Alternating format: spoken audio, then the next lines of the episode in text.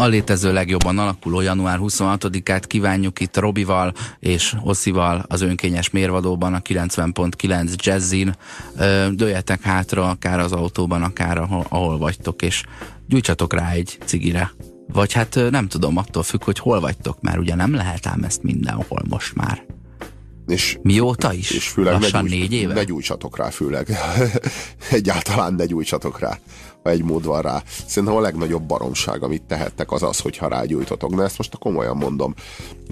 Miféle drog ez a cigaretta? Be se állsz tőle.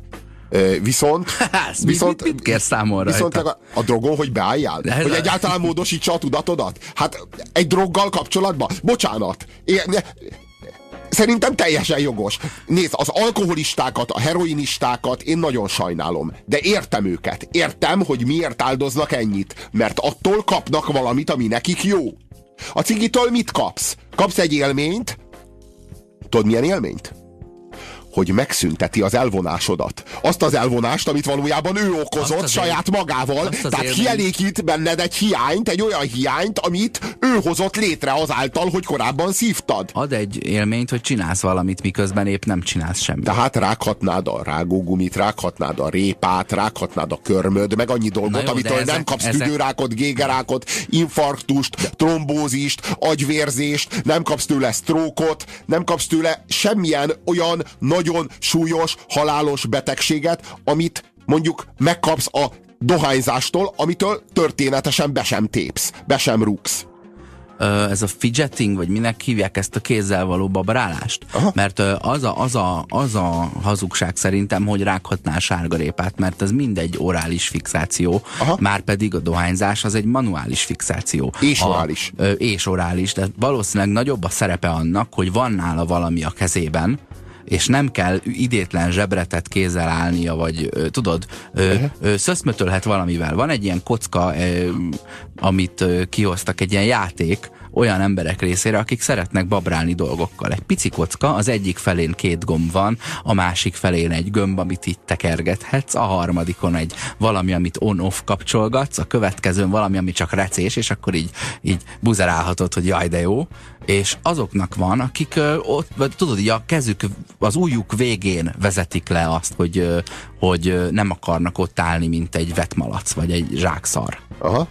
És, és erre ad valami választ. Mert egyébként, ha, ha már itt az évfordulókról beszélünk, lehet, hogy most már öt éve is van annak, én tényleg nem tudom, amikor a szórakozó helyeken egyik napról a másikra valamilyen január és március között némi ilyen türelmi időszakkal azt mondták, hogy akkor köszönjük szépen ennyi volt, 5 méter a bejárattól, különben 20-40 ezer forint bírság neked, 2 millió forint bírság a helynek, és nem szaroztak, tehát ugye ez azóta is tartja magát, és nem egy dohányostól hallom azt is vissza, hogy, hogy végre így van. Tehát, hogy még, hogy még az is örül neki, aki kicsit bosszus, persze felfedezik azokat a helyeket, ahol mondjuk a, a terasz az mégse annyira terasz, és télen is fűtve van, de azért az terasz, és akkor az elvileg ugye kint van.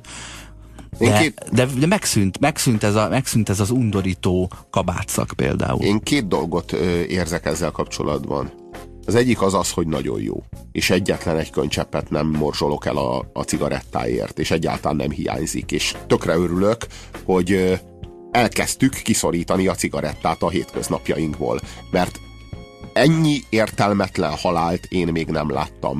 Ö, ö, Egyébként a COPD nevű nagyon-nagyon súlyos betegséget, nagyon súlyos tüdőbetegséget is a, a dohányzás okozza. Az, a, az szív- és érrendszeri betegségeknek a nagyon nagy részét túlnyomóan a bevitt kátrány és nikotin okozza. Ez, erre nincsen magyarázat, és az az igazság, hogy ennél rosszabb üzletet nem köthetsz, mint a dohányzás. Komolyan. Nem köthetsz. A legnagyobb hülyeség elkezdeni. Csak a gyerek, amikor elkezdi, akkor hozzárendel ehhez egy menőséget. Mert ugye, ami árt, azt a művész szereti. Hát és hozzárendel egy időgépet, ugyanis a, a, ha a szüleinél ezt a mintát látta, akkor nyilván a felnőttek csinálják ezt, hogyha ezt ő minél előbb elkezdi, annál előbb lesz felnőtt. Igen, igen. Tehát Ugye, hozzárendel egy menőséget, hozzárendel egy felnőttséget, hozzárendel egy, egy, meg, meg a tiltott gyümölcs édességét, és mindezeket. Akkor nem kéne tiltani? Szóval szerintem, de én azt gondolom, hogy tiltani meg nem lenne szabad, mert hogy mindenkinek joga van ahhoz, hogy bármilyen módon kinyírja magát, és hogyha ezt a nagyon nyomorúságos és nagyon-nagyon rossz üzletet köti meg az Antikrisztussal, vagy a sátánnal, vagy, a, vagy az én nem tudom én a, a, a a pulmonológiai és tüdőosztályjal, akkor hát kös, köthesse ezt, tehát legyen hozzá joga. Tehát én ilyen módon semmiért, semmi pénzért nem tiltanám be, de annak viszont nagyon örülök, hogy minden eszközzel próbáljuk kiszorítani. Szóval, hogy szerintem ez egy jó folyamat. Ugyanakkor meg érzek emellett egy másik nagyon-nagyon nagyon-nagyon határozott, nagyon-nagyon élményszerű dolgot ezzel kapcsolatban. A munkahelyeken nézem, figyelem azt, hogy a dohányosok milyen módon vannak kezelve, milyen körülmények közé vannak terelve, hogy dohányozhassanak egyszer két méteres alapterületű lyukakba vannak bezárva, ahol dohányozhatnak. Olyan, olyan, olyan, olyan helyzetbe vannak terelve, ami már nem méltó az emberhez. Már, már, és már, már meg kell fulladni a füsttől. Tehát már ők is szenvednek a füsttől, mert, már, mert be, be vannak kényszerítve egy lyukba, hogy ott dohányozzanak. Végigmész mondjuk a Váci úton, ahol jó sok ö, nagy irodaház van, és ugye jellemzően ott lemennek a recepcióra, és onnan mennek balra vagy jobbra 5, 5 minimum 5 métert. Végigmész a Váci úton, látsz egy csomó ilyen kis, ilyen kis legelésző csordát, vadlovakat, akik ö, lementek cigizni. Na, és is... éppen részt vesznek egyébként egy olyan szociális jelenségben, ami viszont a nem dohányzónak nem jár.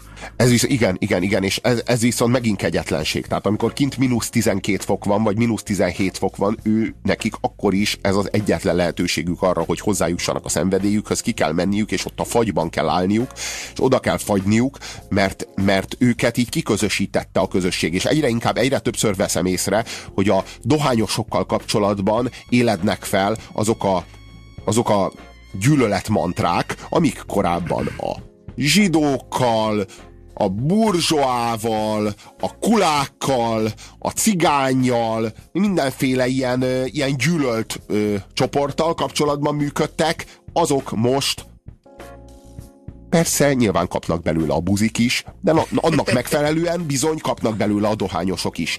A dohányos, a passzívan szívom a füstjét, majd más is majd megbetegszik miatta. De érezzük azt, hogy igazából nem a dohányossal van a problémája. Érezzük azt, hogy talán az a problémája, hogy ö, hát nem működik a házas élete, talán az a problémája, hogy félti az állását, Isten tudja, talán összeveszett az anyjával, az Isten tudja, de itt ő most ezt kiprojektálja, ráprojektálja valakire, akire jogos, akire legitim haragudni. És ez a dohányos. Ma ez a dohányos. Egyébként a kövér ember is ez. Egyébként a, az alternatív szexualitású ember is ez. Tehát mind, mindegy, hogy nem feltétlenül a buzi, bármilyen transzexuális, bármilyen, bármilyen ami, ami nem mi vagyunk, mert mi a norma vagyunk, mi vagyunk a normálisak, akik nem dohányzunk, akik normális testsúlyúak vagyunk, akik, akik normális szexualitásúak vagyunk. Mi, a, mi az olyan szerveket szeretjük szopogatni, meg nyalogatni, ami, amit nem, hát nem illik. Van. Amit illik. Tehát, hogy így, és, és, és az meg miért a, miért a maszt? Rohagy, rohadna meg az ilyen. Tehát érzékeljük azt, hogy a dohányosok, azok ennek a gyűlölet örvénynek, ami mindig új, évtizedről évtizedre újra fazonírozza magát, és újra alkotja magát, és mindig kitalálja évtizedről évtizedre, hogy most kit szabad gyűlölni, ennek az épp aktuális vált, ö, áldozatai lettek. Az 50-es években még a dohányosok voltak többen, és aki nem dohányzott, az volt a fura különc. Ne idegesíts, az 50-es években én valahogy úgy képzelem, hogy műtét közben a, a, az orvos, a sebész belehamuzott a betegbe.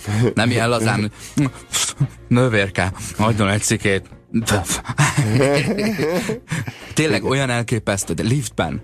Igen. Liftben Igen. Na, az is, na, és fölmentek a 130-ra, addig minek nyomja el? Az is irreális volt. De úgy gondolom, hogy ami most megy, az legalább ennyire irreális. Tehát úgy gondolom, hogy normális körülményeket kéne teremteni a dohányosoknak. És ami meg személyes élmény, hogy én általában nagyon szerettem a dohányosokkal elvonulni a dohányzóba, mert sokkal jobb fejek voltak, mint a nem dohányosok. Ezt, ezt mondtam, mint szociális jelenség, Ez hogy bizony igazság. ott van egy, ilyen, van egy ilyen belső kör, vagy egy ugatólánc, vagy valami, amire így kezded észrevenni, hogy valamiért ők tudnak valamit a, a cégből, a, a szórakozó helyről, a baráti társaságról, amit a többiek nem. De lehet, hogy ez már a személyiségemből következik, hogy én így vonzódom a devianciához, vagy hogyha, hogyha én tudod, nem, nem akarok olyan klubhoz tartozni, amelyik elfogadna tagnak. Tehát, hogy én, én nem dohányoztam soha életemben.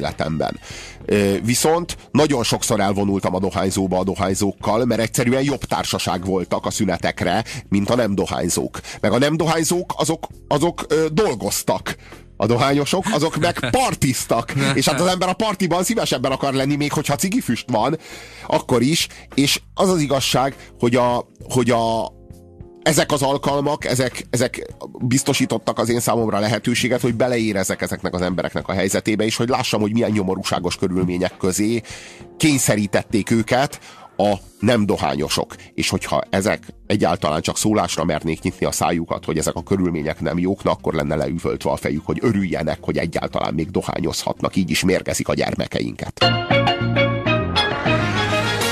Furcsa nekem is, hogy ilyen ellentmondó dolgokat mondok a dohányzásról, meg a dohányosokról, de hát tényleg mindkettőt érzem, mint nem dohányos. Tehát egyszerre érzem nagyon szerencsésnek magam, hogy nem dohányzom, és egyszerre érzem azt, hogy ez egy nagyon jó folyamat, és nagyon ritkán szoktam egyébként Amerikából kiinduló folyamatokra azt mondani, hogy ez milyen jó és milyen hasznos Érdek, folyamat. Igen, tényleg Amerikában ütötte fel a fejét, tehát mondjuk egy tíz évvel ezelőtt egy amerikai útnál furcsa volt az, hogy jé, senki nem dohányzik egy étteremben. Igen. Most pedig, ha Ázsiába mész, akkor furcsa, hogy Nézd, még itt dohányoznak. Jó, jó, ég, itt mi, mi történik, hogy, a, hogy egy husi, egy cigi, egy rizsa. Tudod, így eszi a kaját, hogy közé cigizik. Igen, Két igen, falat igen. közé cigizik. Igen, de, de, de, de, vannak ilyen elvetemül dohányosok, akik hevés közben is tudnak dohányozni. Az, az azért, azért komoly. Igen. Figyelj, ezek a, ezek, a, ezek a tiltások vagy szabályozások szerintem arányosak. Tehát a, a busz megállóban való másik arcába fújás, az tényleg egy ilyen, egy ilyen valakinek az ökölbe szorított keze lehetett. A bejáratokhoz közel és pláne zárt pince szórakozó helyeken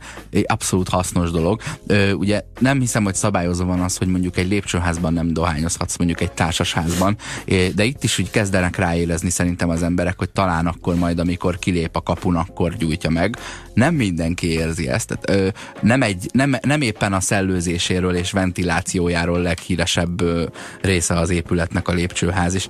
És néha hogy belelépek egy olyan füstbe, aminél felteszem a kérdést, hogy nem bírt volna még ki két-három lépést. Na de ugye szenvedélyről van szó.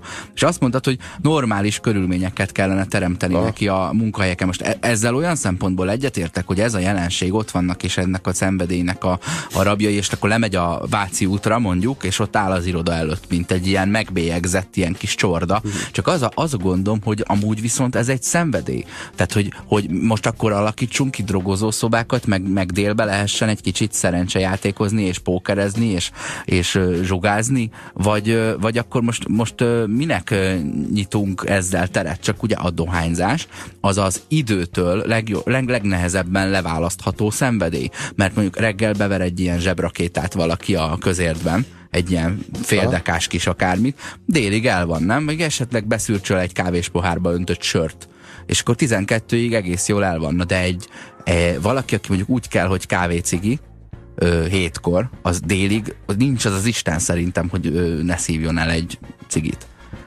Úgyhogy ezért élvez ilyen előjogokat. És ezért feltűnő, ezért feltűnő az, hogy, hogy mégis milyen kirekesztéssel párosul, mert ezt legnehezebb leválasztani a testről. Ha valaki mondjuk szerencsejáték függő, akkor simán végig dolgoz úgy egy, dolgozik úgy egy napot, hogy utána este nyolckor beül valahova reggel hatig kártyázni. És napközben egyáltalán nem kártyázott, tudod? Nem dobott el egy, egy, egy körkirályt negyed kettőkor, nem pörgetett egy rulettot csak úgy izé, demóból, hanem végig tud csinálni egy napot. Aki alkoholista, az lehet, hogy bedob öt sört, és este szétrövidezi magát. De aki dohányzik, az, az szerintem az, ott egy másfél óra lehet a, a küszöb. Jó, jó, de mi, de mi van ezekkel a hosszú repülőutakkal? Ezek a Nekem mesélt olyat egy barátom, hogy a felesége kétszer gyújtott rá Japánig e, egy repülő sunyiban, és így tudod, érezte, és jött vissza, és cigiszaga volt, és kicsi, mi, mi van, cigiztél? Aha, és tudod, és jött a, jött a légi kísérő, hogy hát ki volt, de nem találta meg őket. És másodszorra, meg a felesége után ő ment be WC-re, és akkor volt füstszag, és mire kijött, már ott állt a légi kísérő, és lemotozta, hogy van-e nála cigi, de hát nem volt, mert nem ő volt, hanem a felesége volt, és megúzták, aztán ott lapítottak, mert amúgy ilyen hát százezerekben mérhető forint mértékegységgel a bírság, ami ezzel jár. Fú. És, és, és ez most van, mert De mondjuk 94-5-ben én ültem olyan repülőn, ahol simán hátra ballagott valaki ö, ö, cigizni a, a Stewie-knak abba a kis keresztjáratába a, a, a, a szék, széksorok mögé, és elszívott egy cigit, majd visszament a helyére. Mintha, mintha ettől kiment volna valahol, de, tilt, de tiltott volt a szivar és a pipa. Nem? Hogy azért azt már azért csak ne. Na. A cigarettával az a legnagyobb baj. Nem az a számomra, nem a függőség, amit okoz, hanem, hanem az a nagyon rossz üzlet, amit kötsz. Állítom, hogy nincs, nincs ilyen rossz üzlet még egy. De- Mert tényleg semmit nem ad és mindent elvesz. Tehát ö, mit ad? Mit ad a cigi? Mit ad? Tehát mit ad egy nem dohányoshoz képest egy dohányosnak a cigaretta? Semmit. Értem én, hogy a nem dohányzó dohányoshoz képest a dohányzó dohányosnak mit ad a cigaretta. De a nem dohányoshoz képest, tehát ahhoz képest, vagy ahhoz képest, aki már leszokott mondjuk 5 éve a cigarettáról, ahhoz képest mit ad a cigaretta valakinek, aki dohányzik? Semmit. Semmit.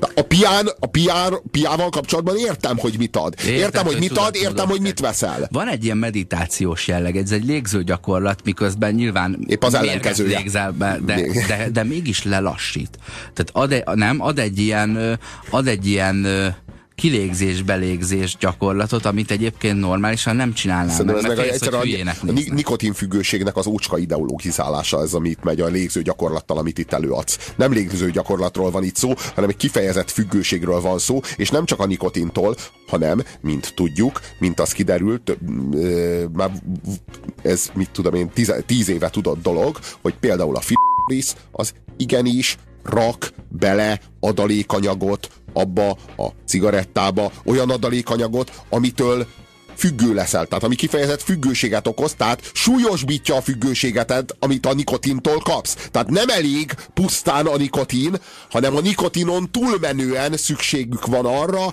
hogy kapjál egy függőséget, egy további függőséget, tehát hogy olyan mértékben legyél függő, hogy ne pusztán a nikotin, ne, nikotin által, hanem egy további adalékanyag által. Ami adalékanyagra valójában semmi szükséged nincs, az neked az élvezetedhez nem tesz hozzá semmit, egyszerűen csak a függőségedet, amit a nikotin kelt, azt még súlyosbítja, hogy még nehezebben tudjál leszokni, és hogy még előbb kerülj a koporsóba. Az önkényes mérvadóban a nyilvános dohányzásról beszélünk, annak, a, annak a tiltásnak az egyébként sok előnyös hatásáról, amit négy-öt éve bevezettek, illetve szó volt arról, a Robi mondta, hogy ő együtt érez azzal, a, a, azokkal, akik ilyen csorda körülmények ö, közepette vonulnak le a munkahelyükről ö, dohányozni. Én viszont felteszem a kérdést, hogy egy szenvedélynek mi keresni valója van a munkahelyen, azt nem támogatjuk, hogy ö, inni tudjál napközben, a szerencsejátékot is kibírod estig, csak hát a dohányzás az, ami időben a legnehezebben leválasztható az emberről, mert az egy folyamatos szükséglet, nem pedig egy napi szükséglet mondjuk. Uh-huh. É, illetve elhangzott ez, vagy még mai napig ugye kábítószer kifejezést használnak bizonyos szer- szerekre, amelyek Nem bizonyos nem, szerekre, hanem az összesre. de nem biztos, hogy kábítanak, hanem lehet, hogy élénkítenek. A tudatmódosítószer az egy, egy fokkal jobb, de hogyha meg arról beszélgetünk, hogy cigaretta, akkor az is egyfajta drog, de se nem kábít, se nem módosítja a tudatodat, se nem élénkít. És egyébként az mit csinálószer akkor? A cigaretta? Szerintem milyen babrálószer. Szerintem rákkeltőszer. Ha már így, ezt- ezt, ezt- ezt, meg ezt- kell ezt- nevezni, ezt akkor teljesíti így. be. Igen. Igen, és elsősorban egyébként nem a nikotintól, hanem a kátránytól. A kátránytól, amit letüdőzöl, érted? Tehát az, hogy füstöt szívsz, az nem természetes dolog. Az nem, a, és nem arról van hogy nem természetes, hanem hogy az evolúció nem kondicionálta a tüdődet arra, hogy ilyen mennyiségű füstöt szívjál. Nincs Na, erre felkészülve. Erről van szó. Én a kábítószerezés ellen vagyok, és ezzel, ez alatt azt értem, hogy a, annak a szónak a használata ellen vagyok, hogy kábítószer. Hogy lekábítószerezzük azt, ami nem az. Igen, mert nem, nem biztos, hogy arról van mert szó. Mert van, vannak valóban kábítószerek, és velük szemben sértő, hogy másokat is lekábítószereznek, ami vagy, pedig nem az. Vagy fel. Vagy fel. Mert ugye ott van például az alkohol, mert az egy depresszáns. Na az kifejezetten kábítószer, hiszen az kifejezetten lekábít. Az egy depresszáns, az egy oldószer. Ugye? Azért van az, hogy először is feloldja a gátlásokat. Milyen oldó? Biboldó. Na, na, na, na, na. Tisztán szóval, hallottam, hogy erre gondoltál. Szóval, hogy, hogy, lefolyt, hogy a lefolytásokat oldja a gátlásokat oldja. Ettől fölszabadulsz, és az az élményed, hogy hú, de fölpörögtem ettől a két felestől. De valójában nem, az nem pörget, az old. Csak mm-hmm. te azt, a, azt, ami benned pörög, azt lefolytottad. És most ez a gátlásod, amivel azt lefolytottad, feloldódott az alkohol hatására, és az a belső feszültség az most föltör, és ettől most azt érzed, hogy föl vagy pörögve. Ez egy, ez egy hamis percepció. Ez egy rossz fénytörés valójában nem fölpörgetett téged, hanem csak oldotta a gátlásaidat. Aztán ha tovább iszol, már tapasztalod, hogy ez a pörgés ez nem fokozódik, hanem lassan elkezdi oldani azt, aki issza. Lassan már magadat oldod. És hogyha megnézed ezeket a 20-30 éve alkoholista arcokat, látod, hogy már föloldotta a szövetet a, amiből áll az ember. Már föloldotta a lényét. Ha látod a személyiségüket, ha hallatsz, hallgatsz egy ilyen szalacsit beszélni, azt látod, hogy úristen, ez az ember már föloldotta ezt a Szalacsi Sándort úgy, ahogy van, teljes egészében. Az egész ember föloldódott. Mert az oldószer, a, a, az alkohol, az etil, az old, az, annak ez a mechanizmusa. Na most hasonló depresszáns, például a csavarlazító, például a technokorrapid, például az éter. Ha ezekkel kapcsolatban azt mondod, hogy ezek kábítószerek, akkor ez így is van. Ez tényszerűen igaz. És az ezek... alkohol, a csavarlazító, a technokorrapid, a, az éter, ezek kábítószerek. És ezek mind mobilok. Tudod, mo mobilak hogy egy, Hozzáférhetőek, egy, egy, nem, egy zacskóban viheted magaddal nem, az utcán, inkább... úgy, ahogy dohányozhatsz az utcán menet, illetve a metrón ülve zamato, zamatos kis péksüteményeket fogyaszthatsz együltő helyetben. Én inkább arra hívnám fel a figyelmet, hogy ezek mind-mind-mind legálisak. Ezek mind-mind-mind kereskedelmi forgalomban vannak és hozzáférhetőek. Ah. Mind a pia, mind a csavarlazító, mind a technokorrapid, mind az ipari éter. Ezek a háztartási boltokban különböző vagy kisboltban, vagy épp a, vagy épp a bevásárlóközpontban megvásárolhatóak. Jó, ezeknek Robi hagyománya van. Ja, hát hagyománya van a ragasztásnak, meg a csavar fellazításának, meg a különböző, különböző eszközök. Igen, igen, igen, ezeknek ennek van hagyománya. Tehát, hogy ezek Mikor érdekes módon... a család karácsonykor és lemossuk egymás körömlakját. Érdekes az, módon az összes kábítószer, kifejezetten kábítószer, tehát depresszáns típusú drog, mind legális és törvényesen hozzáférhető. Ez a legérdekesebb benne. Ugyanakkor van egy csomó másfajta drog, ami meg hát nem kábítószer, de ettől még drog. Hogy kezdjem rögtön a koffeinnel. Az élénkítő a koffein az kifejezetten stimuláns drog. Uh-huh. Tehát kifejezetten pörget. Ott a taurin, ami a hatóanyaga ezeknek a különböző ilyen... Energiaitalok. Igen, energiaitalok, energiaitaloknak. Vagy volt De Magyarországon nem, de uh-huh. tőlünk különböző szabályozású országokban, csomó helyen meg továbbra is tartalmaz mhm. taurint a, a különböző energiaital. No, tehát, hogy ezek a, ezek a szerek pörgetőszerek. Ilyen, ide tartozik például a kokain. Ide tartozik például a stimulánsok körébe az amfetamin, a metamfetamin, egyéb amfetamin származékok. Ezek mind-mind-mind stimuláns szerek. Pörgetnek. Egy részük legálisan pörget, mint például a koffein, taurin, egy más részük az meg törvénytelenül pörget, mint például az amfetamin vagy a kokain. Ö, de már is nem kábító. De egyik se kábító. Tehát, hogy ezek nem kábítószerek. Aztán ott vannak a halucinogének. Ugye ezek ö, például ilyen a pszilocibin, ami a különböző gombáknak, varázsgombáknak a hatóanyaga, ilyen az LSD, ugye ide tartozik a DMT, ami, ami pedig ö, egy dél-amerikai, vagy a meszkalin, ami pedig egy észak-amerikai ilyen halucinogén, ezek, ezek megint teljesen más lapra tartoznak, mint törvénytelen, egyikhez se juthatsz hozzá kereskedelmi forgalomban, és, De ez igazán tényleg tudatot módosít. Tehát egyszer valami kábított, egyszer valami felpörgetett, most pedig valami egy másik világba viszel, amiről vitatkozhatsz, hogy az az anyagban volt, vagy benned volt. Az mindenképpen benned volt. Tehát, hogy az anyagban nincsen világ. Az anyag az legfeljebb nyit egy világot, vagy csuk egy másikat. Érted? Tehát, hogy az, az, az, az, az, az a világ az de nincs ráébredsz, benne. ráébredsz arra, hogy, hogy milyen félelmeid vannak. Tudod, megismered egy picit magadat, nem feltétlenül a, a szervezetednek a, a, az viszont a szellemednek lehet, hogy az előnyére, majd ö, kábítószerként hivatkozunk erre is, tudod, ja, ja, ja. nem elkábultál, Egyáltalán hanem megtudtál valamit magadról. Igen. Ö, kérdés, melyik, melyik esetében milyen áron? De, de ettől függetlenül de lehet, a kábulásról olyasmi, szó nincs. Lehet, hogy olyasmit tudtál meg magadról, ami aztán téged instabilabbá tesz a jövőben. Lehet, hogy olyasmit, ami téged megerősít a jövőben. Ezt persze nem tudjuk. Egy ilyen, egy ilyen tripnek, amit ezektől a halucinogénektől nyerhetsz, mindig van kockázata értelemszerűen nyerhetsz, értelemszerűen ezzel kockáztatsz is. És nem csak rövid távon, hanem hosszú távon is. Igen, igen, igen. De az egészen biztos, hogy, hogy ezek nem kábítószerek nem a kifejezést, igen, a kifejezést abszolút tagadom, mert nem a kábulása igen. a droga megfelelő ö, kifejezés. Mondjuk a droga az egy megfelelőbbnek tűnő kifejezés. Ezek tudatmódosító szerek.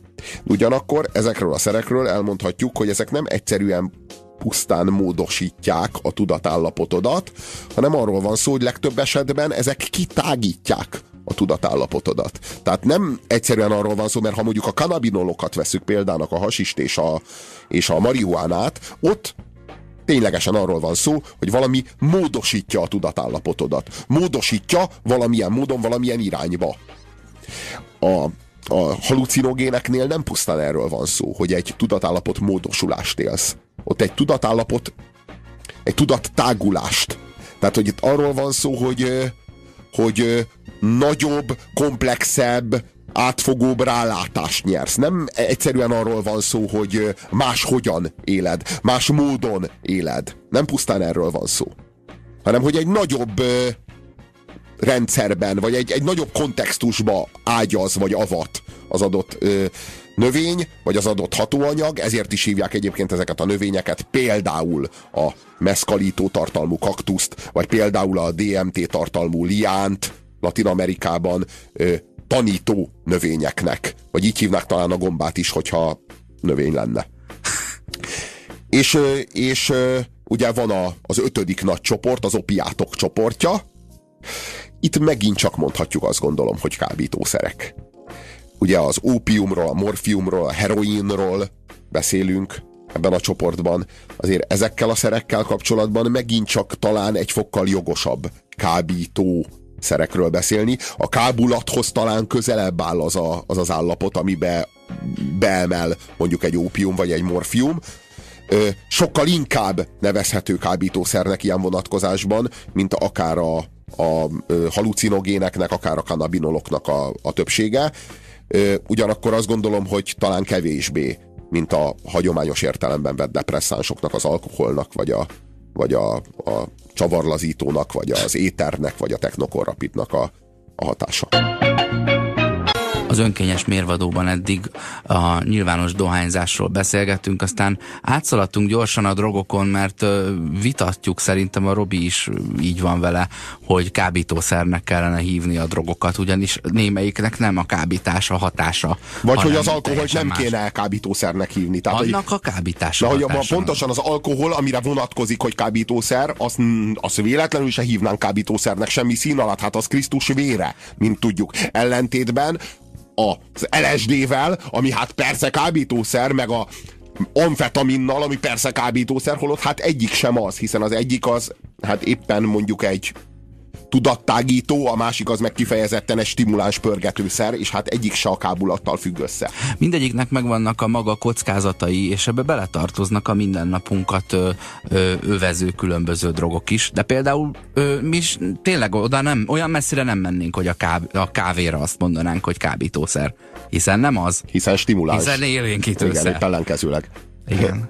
De, de nyugodtan Csak egy kalap alá vehetjük őket a, a megfelelő veszélyekkel, ugyanakkor megfelelő előnyökkel járó ö, szerek közé. De ez az emberek tudatlanságban tartásával függ össze. A, az embereket azért kondicionálják arra, hogy ezeket kábítószernek nevezzék, és kábítószernek hívják, a, egy kifejezetten rossz nevezékkel, mert ha ilyen hülyeséget mondasz, akkor nyilván nincs fogalmad arról, hogy mi ez. Az nagyon helyes, akkor te vagy a jó polgár. Ugye? Mm. Értjük, hogy ez a hozzáállás, hogy valami nagy hülyeséget kell köztudatban tartani, és amíg az köztudatban is van, és ott is marad, addig biztosak lehetünk benne, hogy az emberek azok hülye gyerekek. Ugye hülye gyerekként kell őket kezelni. Tehát, hogy az a lényeg, hogy ne is tudja megnevezni, ne is tudja, hogy miről beszél. Hívja kábítószernek, de az alkoholt, amit engedünk neki, és történetesen éppen kábító hatása van, azt meg ne így hívja. Azt meg hívja úgy, hogy a, a hát az a kis Éva Vermut. És úgy már mindjárt jó. Egy, Tehát, egy... Megadja az ünnepélyességét az estének. Egy, egy, egy kis édes. Az, annyi, az még soha nem ártott senki. Csak az ízeket Kivéve azt az egymillió embert az országban, aki ja. alkoholista. Ja, ja. Ő nem a szenvedélybetegségek mellett szeretnénk szónokolni. Ö... Nem, nem, nem. Csak arról van szó, hogy attól, hogy valamit értünk, attól, hogy valamit értünk, nem leszünk betegek tőle. Ugye? Értjük? Tehát, hogy létezik szexfüggőség, de azért ugye nem baj, ha értjük, hogy hogy lesz a gyerek. Na, tehát hogy azért, e, e, és, és a világ minden dolgával kapcsolatban így van, tehát azt higgyük el, hogy a tudatlanság az nem véd meg minket semmitől. Tehát attól, hogy mi kábítószernek fogjuk hívni azt, ami nem kábít, és nem fogjuk kábítószernek hívni azt, ami de kábít, attól még nem leszünk védve tőle, tehát a, a sötétségünk, a tudatlanságunk, a rossz nyelvi formuláink, amiket alkalmazunk, amelyek nem írják le helyesen a valóságot, azok nem fognak megvédeni minket semmitől. Ez a strusz politika. Tehát, hogy, hogy nem akarom tudni, a nevét se akarom tudni, nem akarom érteni, hogy hogy kéne hívni, nem akarok tudni róla semmit. És ugyan miért kéne valamit használnod attól, hogy érted? Miért kéne nekem adott esetben vennem magamnak egy, egy Rolls Royce attól, hogy mondjuk értem, hogy a Rolls Royce az mitől egy szép autó, vagy mitől egy jó autó, hogy mondjuk veszek egy könyvet, amiben bemutatják nekem a Rolls-Royce elmúlt 130 évét, hogy milyen autók voltak, hogy melyek voltak a legkülönlegesebb autók, Ugyan miért kéne ettől nekem feltétlenül Rolls-Royce tulajdonosnak lennem? Hogy mondjuk érdekel a dolog. És ha meg Rolls-Royce tulajdonos leszek, miért kéne attól, hogy Rolls-Royce tulajdonos vagyok, miért kéne függőnek lennem ettől? Miért kéne minden nap kaparnom a falat, hogyha nem vezethetem a Rolls-Royce-omat? És még, mégsem mondom azt, hogy a lóerős gyilkos az igen. autóra, de azt megmondom, hogy a száguldó cirkusz. Igen, igen, igen, tehát hogy ezek, ezek az árukapcsolások. Tehát, hogy ha te valamit értesz, akkor feltétlenül használni is fogod. Ha te valami iránt érdeklődsz, akkor feltétlenül függőbeteg is leszel tőle. Miért vannak ezek az árukapcsolások? Vajon érteni azt, hogy az LSD az nem kábítószer, hogy a kávé az nem kábítószer, hogy az ópium, hát az sokkal inkább nagyon is annak tűnik, és hogy a csavarlazító, meg mondjuk az ipari etil, az meg hát az, Ugyan ebből miért következne bármiféle drogfüggőség? Vagy miért következne bármiféle kiszolgáltatottság? Én azt gondolom, hogy ez a, ez a, ez a kádárista ember butaságának, a, meg, meg, meg babonaságának, meg dogmásságának a fenntartására irányuló kulturális, nagy kulturális kollektív igyekezet. A, hogy a, ne értsük, mert ha nem értjük, akkor biztos, hogy nem is fogjuk használni. Ott a közveszélyes munkakerülőt és a szipust összemossa, ö, tudod, és ö, társadalmilag elhatárolódik attól, aki, a, aki ö, a bizonyos drogok listáját fogyasztja. Na, igen, és ezzel csak... pózol uh, annak, hogy ő jobb ember, csak hogy ezek a dolgok a valóságban összemosódtak, és nem, nem, ez, a, nem ez alapján dől el, és uh, és hát nem lehet egy kalap alá venni valamit, ami nem kábít, hanem érénkít, meg nem lehet ö, letagadni, hogy valami kábít, ha egyszer ez a funkciója. De lehet, és csak, lehet, csak nem kéne. a polcról. Hát igen, lehet, csak nem kéne, nem kéne. Tehát hogy az az igazság, hogy az, az, a tudatlanság az nem véd meg semmitől. Soha. És soha még senkit nem védett meg semmitől, hanem éppen, hogy a kitettségünket, és éppen, hogy a kiszolgáltatottságunkat fokozza. Tehát éppen, hogy arról van szó, hogy ha a gyerekednek azt fogod tudni mondani, hogy fiam, semmilyen kábítószerhez ne nyúlja, soha, semmihez, mert, és közben azt látja az, a fiad rajtad, hogy nem érted ezt az egészet, és hogy valójában egy árnyéktól akarod megvédeni őt, mert az az árnyék egyébként lehet egy fenyegető dolognak az árnyéka, de te csak egy árnyékot látsz. Te valójában nem tudod megvédeni valamitől, amit nem is értesz. Akkor ő azt fogja mondani, hogy az apám az inkompetens ebben, akkor hát mástól fogom megkérdezni, hogy ez micsoda, és ha majd érdekli. Mit fog mondani? És majd vajon ő mit fog mondani. De az apának az, a, az az elképzelése, hogy ebben a helyzetben a legtöbb, amit tehetek, az az, hogyha a saját dogmás félelmeimbe a gyerekemet beavatom. Holott ez a legrosszabb, amit tehetsz. Nagyon sokat bocskolják Ferenc pápát a kommentfalakon, széles körben. A Ferenc pápa az ezeknek az internetes trolloknak az egyik kedvenc új célpontja lett. És ez egy teljesen új dolog, hogy, a, hogy egy pápát így a kommentfalakon ilyen gyűlölet kommentekben e, lincselnek. Ez, ez, egy, ez, szerintem ez egy, megint egy ilyen civilizációs mélypont. Most nem azért, mert a pápa az egy olyan szentséges személy, hanem azért, mert egy szimbolikus figura. Egy, tehát a, a pápa aztán egy hat, teljesen, ma már egy teljesen hatalom nélküli figura. A pápa egy, egy, egy lelki vezető tulajdonképpen már semmi több, egy csomó embert képviselő ilyen, ilyen pap, aki egy, egy, egy maga, magasrangú pap, akinek még mindig ilyen nagy szellemi hatása van elvileg, de szigorúan csak elvileg, mert gyakorlatban már tényleg csak a pápán múlik. Van olyan pápa, amelyiknek van szellemi hatása, van olyan, amelyiknek meg nincs. De valójában a pápa ma már nem más, mint egy közszereplő. Egy, hogy mondjam, egy, egy elég, elég magas presztízsű celeb. De tulajdonképpen ez. Most ez ilyen rosszul hangzik, de mégiscsak modern fogalomkörben tulajdonképpen erről van szó. A pápa az egy, az egy, egy széles körben elismert véleményvezér. Na de ez egy olyan, olyan véleményvezér és olyan közszereplő, aki, aki mégsem a celebséghez közelít, hanem van esélye szenté válni. En, ez a pápa például hát speciál szerintem olyan, de ez nem általános. Tehát, hogy volt olyan pápa, amelyik nem volt olyan, volt olyan, amelyik olyan volt.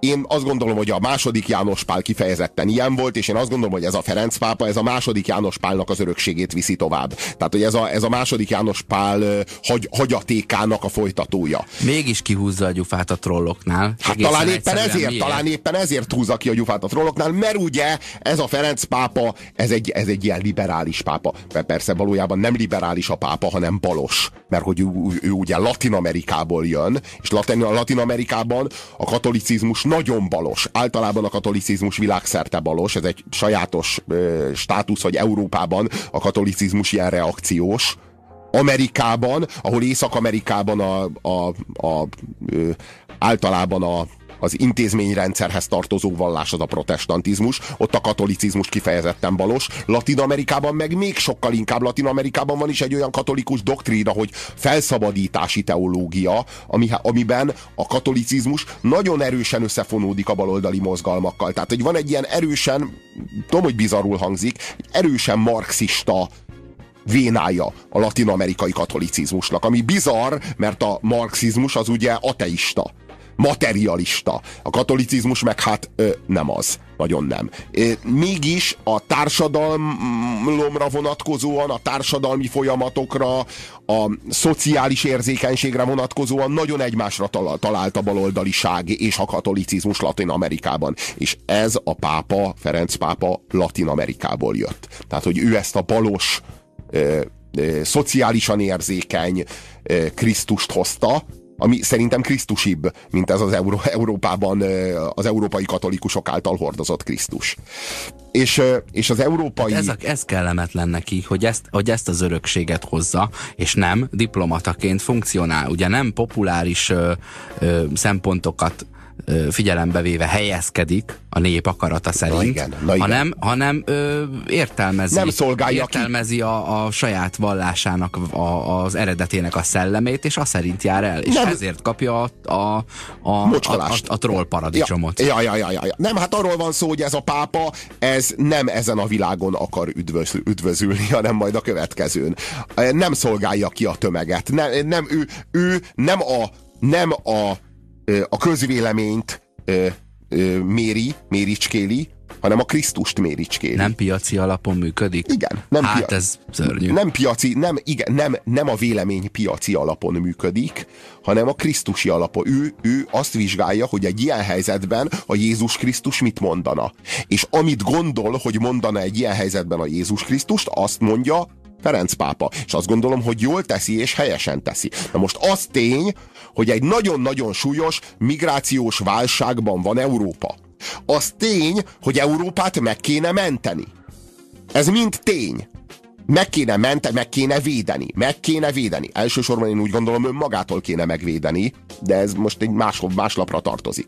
Az tény, hogy, hogy Európa egy ilyen migrációs nyomás alatt van és hogy ennek a migrációnak ennek nem csak szociális jellege van, tehát nem pusztán arról van szó, hogy a szegények oda akarnak menni, ahol a gazdagok élnek, mert ők is gazdagok akarnak lenni. Én értem, hogy a marxisták azok, hagyományos, azok, azok hagyományosan így magyaráznak mindent, és mindent szociális alapon értelmeznek, de nem csak szociális vonatkozása van ennek a népvándorlásnak, hanem ennek a népvándorlásnak ennek vannak kulturális vonatkozásai is. Tehát nem pusztán arról van szó, hogy a szegények oda mennek, ahol a gazdagok élnek, hogy ők is gazdagok legyenek, hanem arról is szó van, hogy muzulmánok mennek oda, ahol jelenleg keresztények, ateisták, meg zsidók élnek elég nagy számban Európában, kvázi nyugati módon, nyugati normák, nyugati elvek mentén, és idehozzák azt a kultúrát, amely kultúra meg hát nem a mi normáink szerint működik.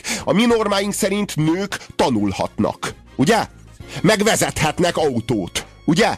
Meg, meg, meg a hajuk az kibontva a, az utcán loboghat a szélben, ugye? Nem kell elrejteni a hajukat, vezethetnek, tanulhatnak, Na most az iszlám világban ez nem így van. Egyáltalán nem így van. Na most persze, az iszlám világban is vannak olyan diktatúrák, katonai diktatúrák, amelyek lehetővé teszik mondjuk a nőknek a számára, hogy tanuljanak. Csak az, azt kell érteni, hogy az iszlám világban, ezekben a diktatúrákban a nőknek a tanulása, a nőknek az autóvezetése az éppen az iszlám ellenében történik. Tehát, hogy ezek a világi diktatúrák, ezek lehetővé teszik ezeknek a nőknek, hogy tanuljanak, csak hogy ezek mind diktatúrák, mert az iszlám világban bárhol is kiírják a választást, a szabad választást a mi elveink szerint, ahogyan szerintünk az jogos és korrekt, és azonnal az iszlám párt győz. Tehát nem az történik, hogy hát az első választásokon még egy ilyen liberális párt győz, és aztán két-három cikluson múlva az iszlám párt lassan átveszi azonnal az iszlám párt győz, ahogy hírjuk az első szabad választást, azonnal. Ezt kell érteni. Tehát e, itt ez a probléma, hogyha nem a, hogyha, hogy az iszlám tömeg az kétféle berendezkedésben tud élni, az egyik az a világi diktatúra, a másik az a kalifátus.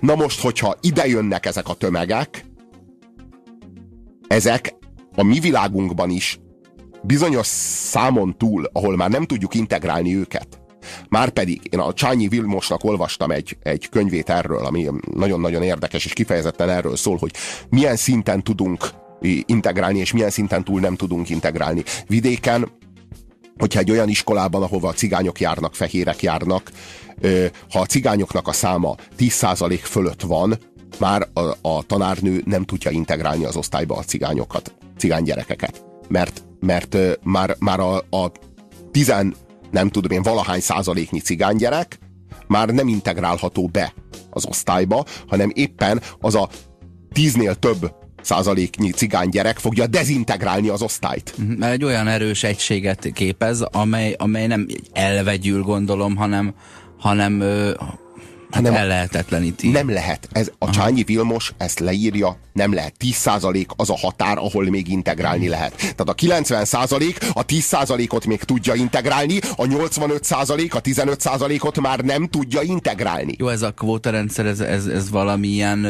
ez valamilyen homeopátiás százalékokkal dolgozott.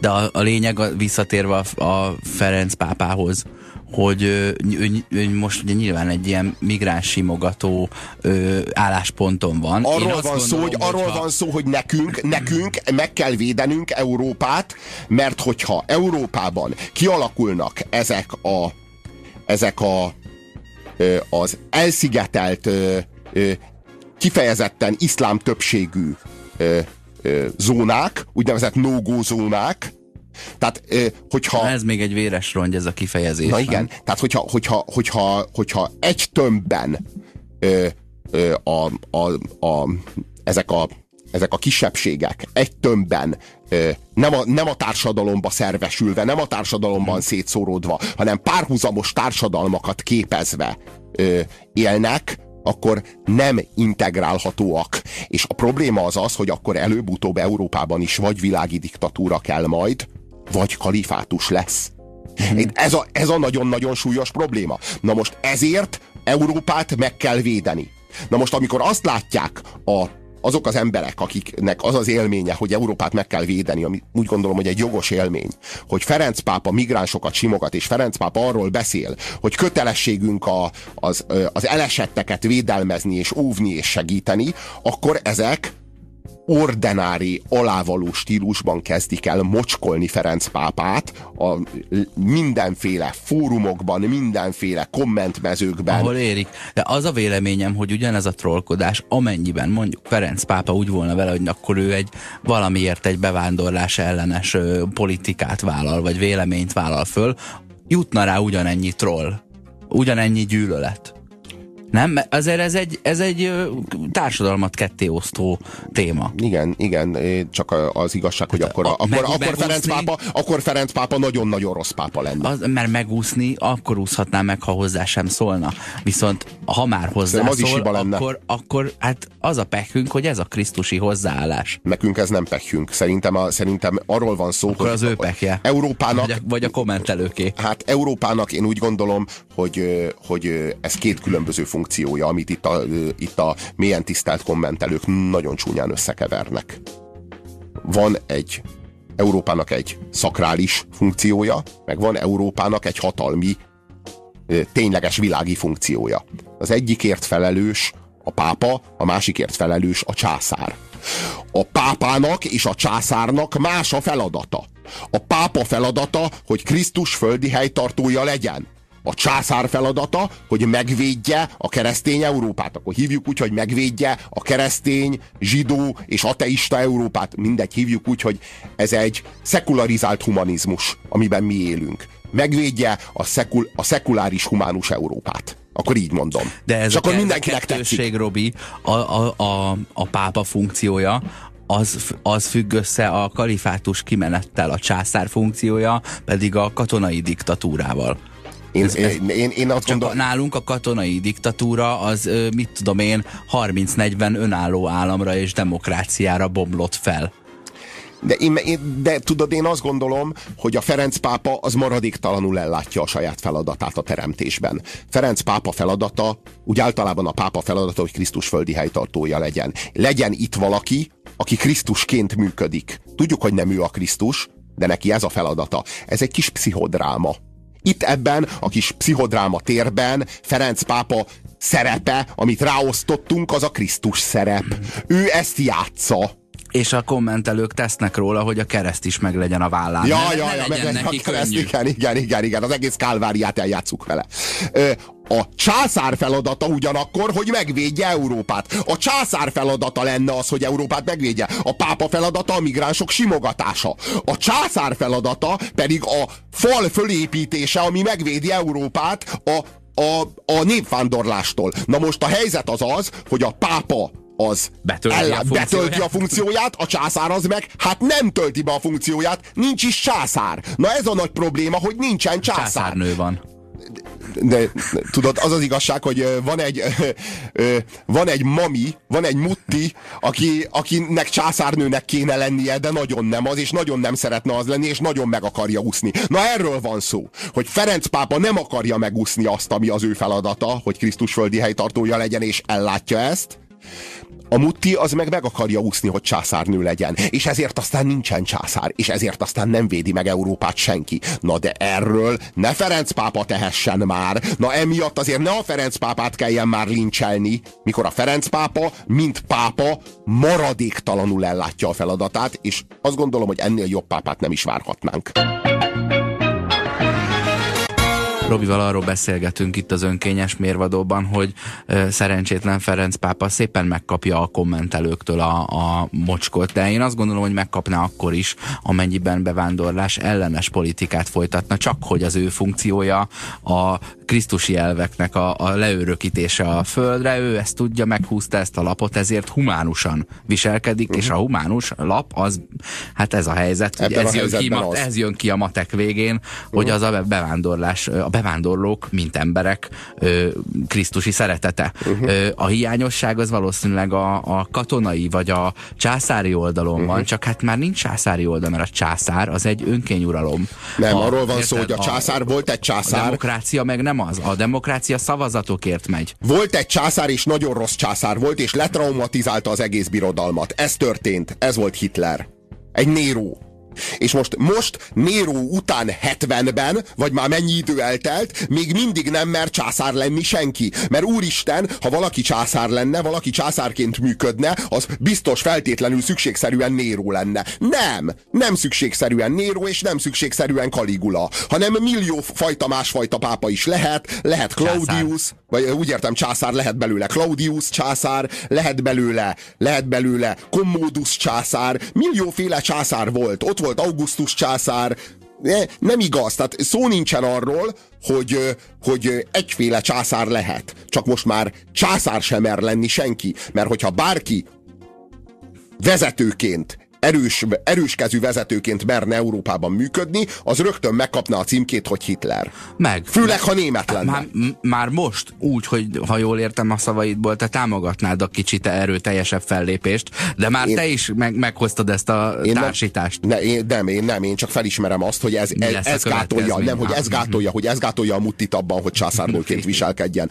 Nem, én egyébként az erőteljes fellépés az én részemről a falépítése lenne. Én a falépítésében nem látok semmi agresszívet őket. Sajnos vagy hát nem sajnos, a fal egy olyan asszociációt kapott, főleg a berlini fal, meg a Pink Floyd lemez nyomán, itt az európai közgondolkodásban, ami egy ilyen rossz dolog, egy ilyen rossz sötét dolog. És azt gondolom, hogy akkor amikor a Pink Floyd megjelentette a Fal című lemezt, akkor, amikor a, a, a berlini fal épült, akkor ez az élmény, ez nagyon jogos és nagyon helyes volt. Az volt az élmény, hogy a falak azok rosszak, a falak azok elválasztanak, a falak azok megosztanak, hogy bontsuk le a falakat, döntsük le a falakat, és egyesüljünk. És akkor volt egy ilyen élmény, és, a, és a, az nagyon erősen LSD-től átítatott Pink Floyd lemez is nagyon nagyon, nagyon élményszerűvé és nagyon, nagyon i, i, nagy igazságtartalmúvá tette ezt az emberek szívében és érzésvilágában. És, és, és most ezt tesz minket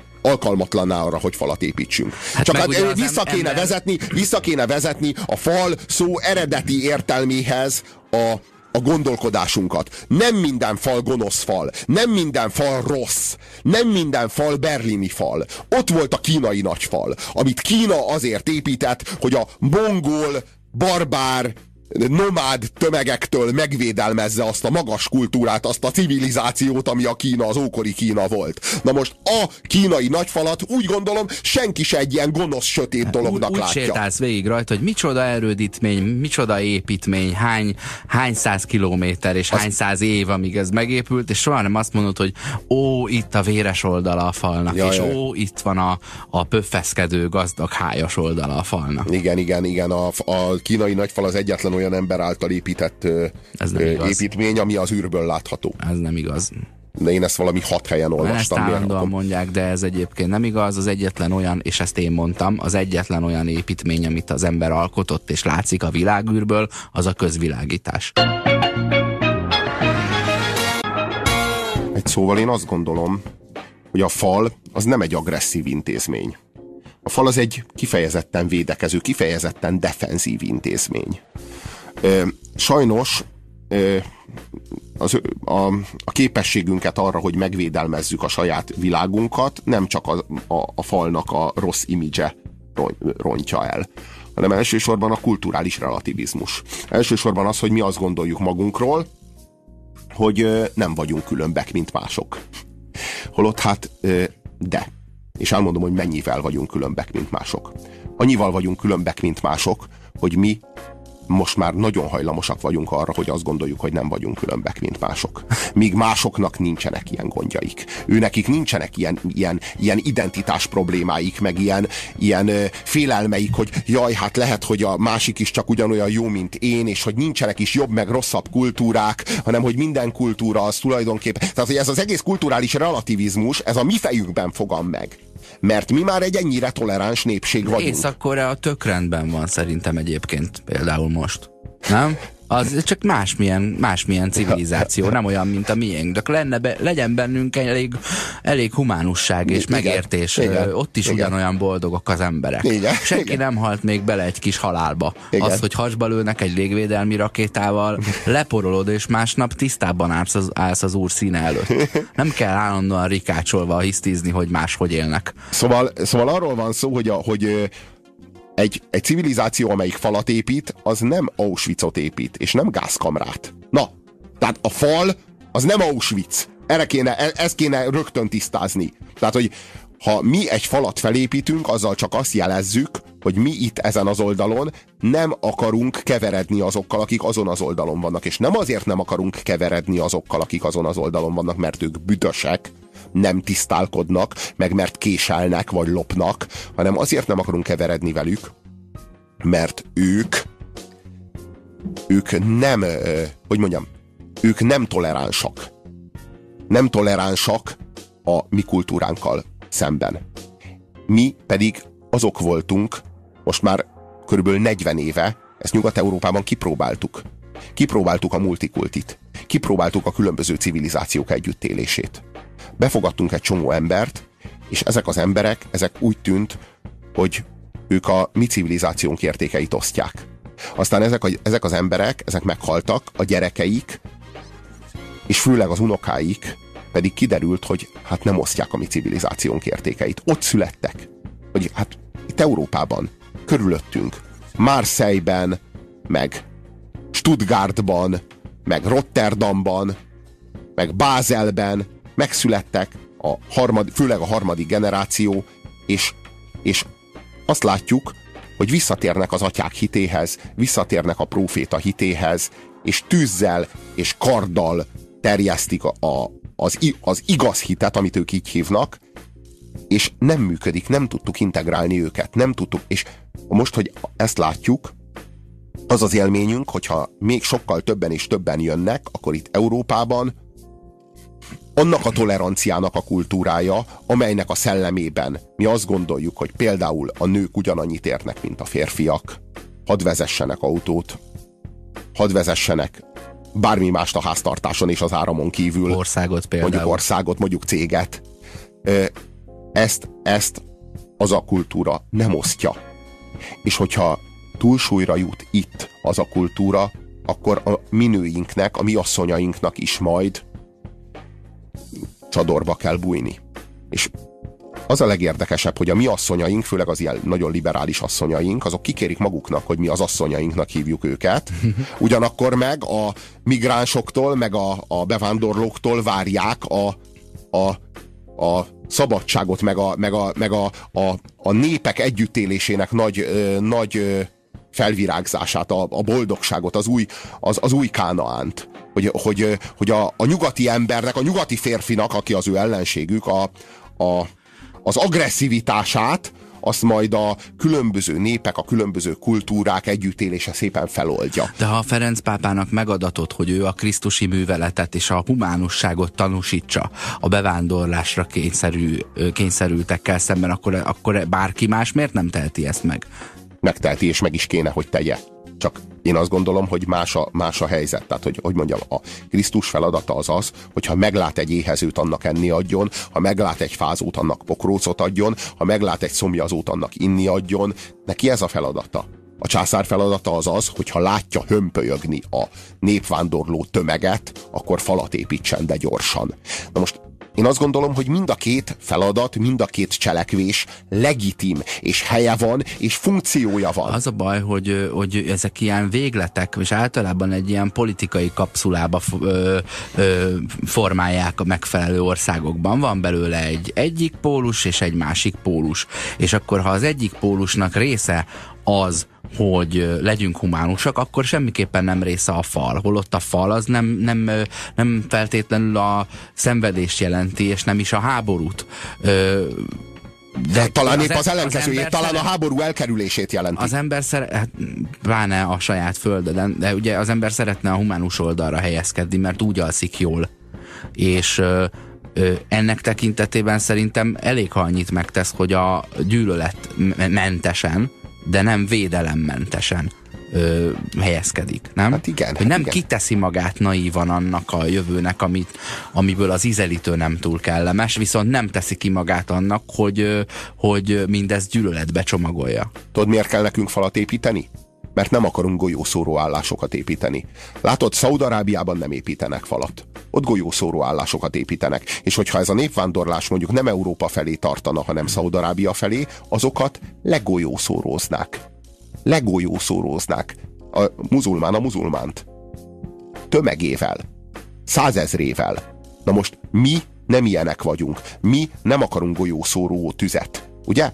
Hát ezért kell falat építenünk, mert nincs más alternatíva. Hát vagy, vagy pedig feladjuk Európát. Akkor el lehet kezdeni a kis kincseinket, a kis kultúránkat, a kis világunkat tégláról téglára szétszedni, a Brandenburgi kaput meg a diadalívet, és áthajózni Amerikába, vagy áthajózni Ausztráliába, és feladni Európát. Ez is egy lehetőség. Lehetséges, hogy ez a helyes. Lehetséges, hogy ha falat építünk, nem fogjuk tudni megvédeni a falat. Lehet, hogy azért nem fogjuk tudni megvédeni a falat, mert ahhoz, hogy megvédjük a falat, lőni is kell.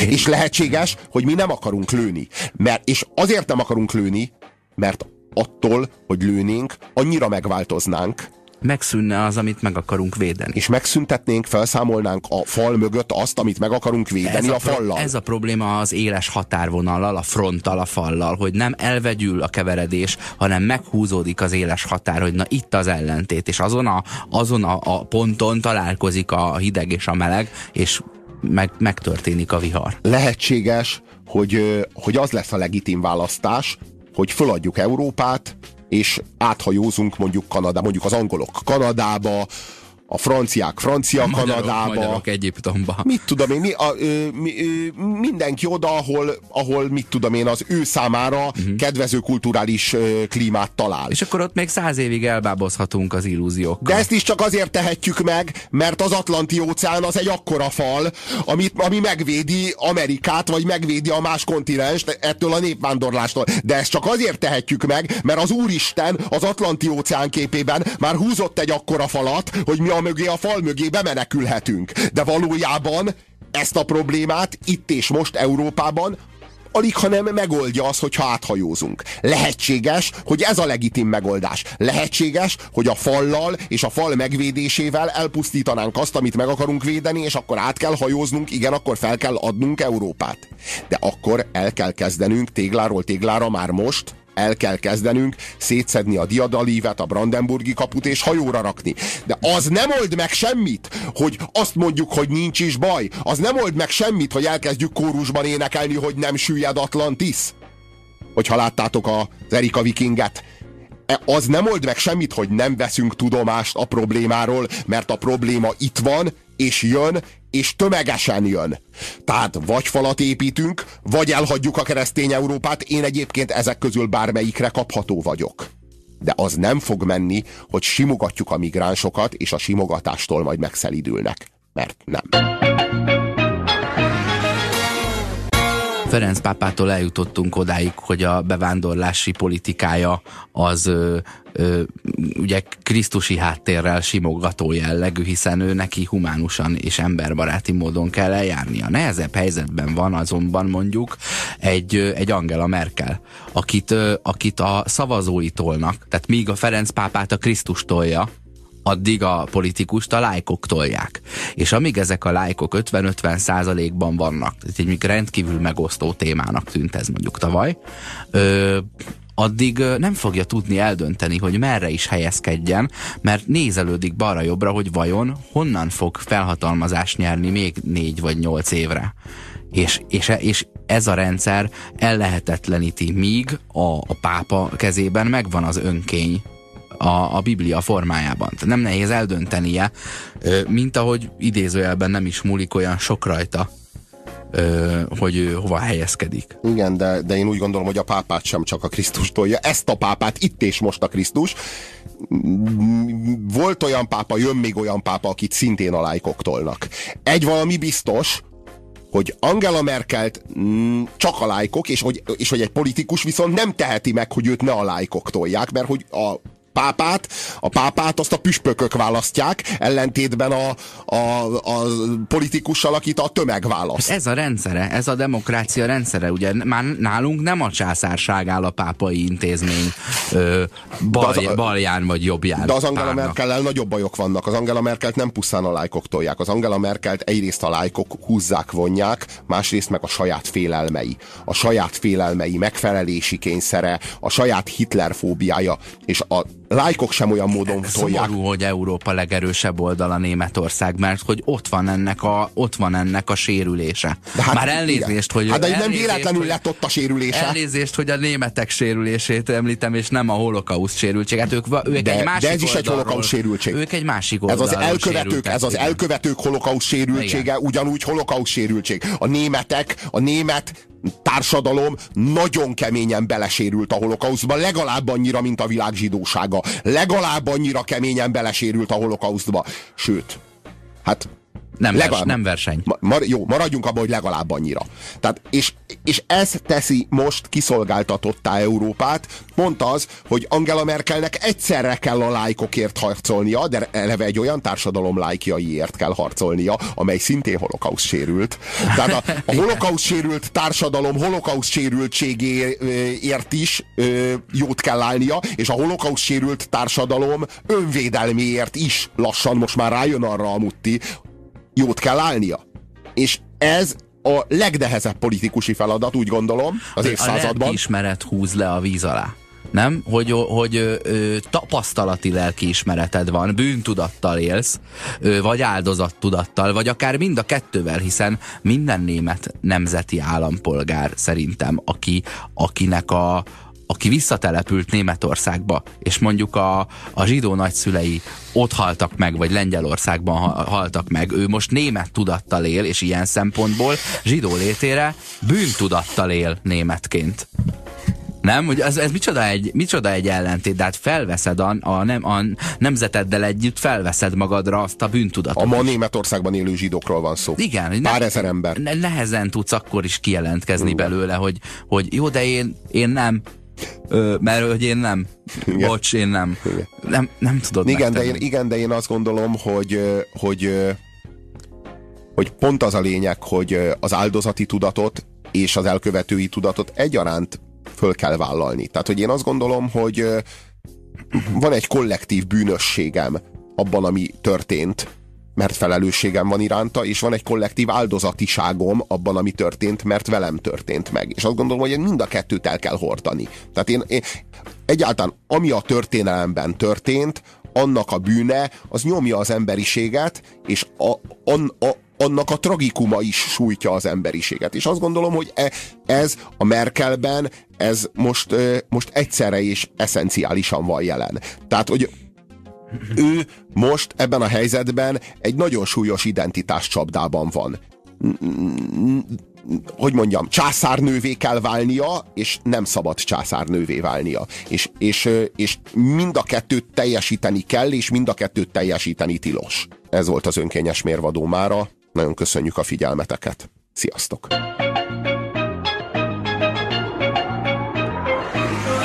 Köszönjük türelmüket! A közízlés ma is undorral tolta a tányér szélére mindazt, amit főztünk. Megbuktunk, és legközelebb újra megbukunk. Megmaradt hallgatóinkat, Sándort, Dénest és Annát várjuk vissza minden hétköznap 17 órától itt, a 90.9 Jazzin, az önkényes mérvadóságában.